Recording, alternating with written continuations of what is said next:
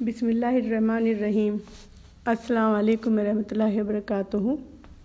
آج میں نجم السحر صدیقی اپنی دوست امتیاز کے لیے پوڈ کاسٹ ڈاؤن لوڈ کر رہی ہوں اور ان کو کہہ رہی ہوں کہ اپنی لائف کے ایسے واقعات شیئر کریں جو وقتاً فوقتاً وہ ہمیں بتاتی رہتی ہیں۔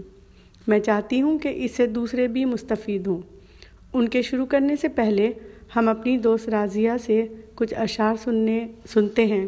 جو اس پوڈ کاسٹ کے سننے والوں کو روڈ ٹو سکسیس کے اور قریب لے جائیں گے، انشاءاللہ۔ اشعار پیش خدمت ہیں۔ بلند ارادہ، بلند عزم اور بلند یقین۔ بلند ارادہ، بلند عزم اور بلند یقین، یہ سرخیاں ہوں میرے زیست کے فسانے کی۔ وہ برق و باد سے خائف کبھی نہیں ہوتے۔ وہ برق و باد سے خائف کبھی نہیں ہوتے۔ سکت ہو جن میں نئے آشیاں بنانے کی۔